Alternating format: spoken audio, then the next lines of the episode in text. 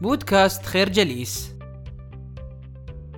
حدث منذ عقود مضت في اسكتلندا أن انطلقت صيحات من مستنقع سمعها فلاح اسكتلندي فقير فوجد فتى صغير يغوص في طين أسود كثيف. كاد أن يفوت أوانه ويغرق في الطين لكن تمكن الفلاح من إنقاذه. في اليوم التالي سمع الفلاح طرقا على الباب ووجد أمامه سيدا ثريا أراد إعطاءه مبلغا من المال مقابل إنقاذه لابنه بالأمس. لكن الفلاح رفض هذا العرض فقرر الرجل الغني أن يعطيه هدية تعبر عن امتنانه بأن يحصل ابن الفلاح على أفضل تعليم. وبالفعل درس ابن الفلاح وتخرج كطبيب من كلية طب سانت ماري. وبدوره قدم الطبيب هدية عظيمة للعالم باختراعه البنسلين.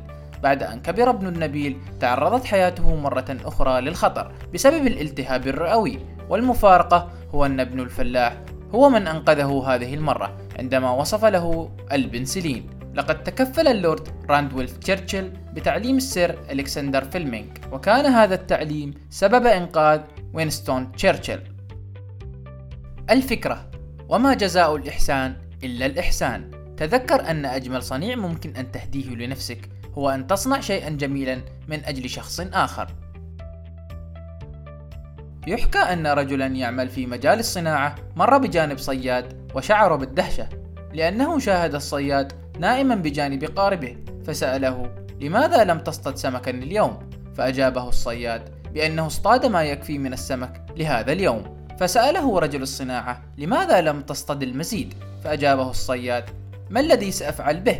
قال له رجل الصناعة يمكنك أن تكسب المزيد من الأموال وتشتري محرك للقارب وبالتالي تصطاد أكثر وأكثر وتكسب الكثير من المال وبالنهاية سيكون عندك أسطول من القوارب وستصبح غنيا مثلي فسأله الصياد وماذا أفعل بعد ذلك؟ فأجابه رجل الصناعة عندها يمكنك أن تستمتع حقا بالحياة رد عليه الصياد وما الذي تظنني أفعله الآن؟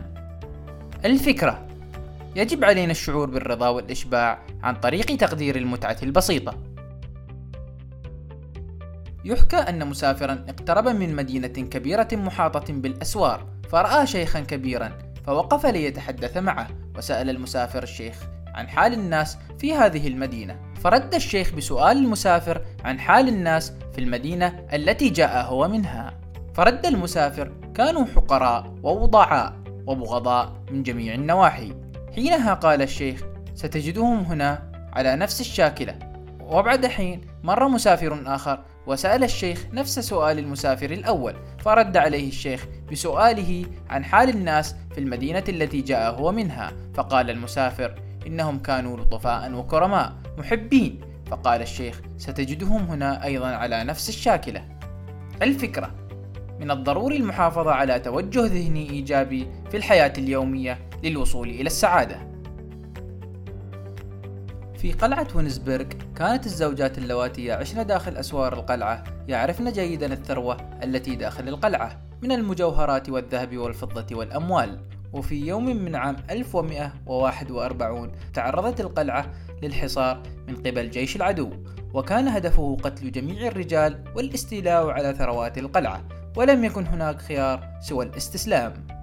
وعد قائد الجيش الغزاة بخروج النساء والأطفال بأمان ولكن الزوجات رفضن المغادرة بدون أن يلبى طلبهن. فقد طالبن بأن يسمح لهن بأن يملأن أذرعهن بما استطعن حمله من ثروات القلعة. فوافق قائد الغزاة. عند فتح القلعة صعق أفراد جيش العدو. لقد كان كل ما حملته كل امرأة هو زوجها. لقد كن يعرفن الثروة الحقيقية التي تضمها القلعة. تذكر دائما أن الزواج الناجح يعتمد على شيئين هما عثورك على الشخص المناسب وكونك الشخص المناسب. الفكرة افعل شيئا ولو كان صغيرا يوميا من أجل شريك حياتك. نشكركم على حسن استماعكم. تابعونا على مواقع التواصل الاجتماعي لخير جليس. كما يسرنا الاستماع لآرائكم واقتراحاتكم. ونسعد باشتراككم في البودكاست.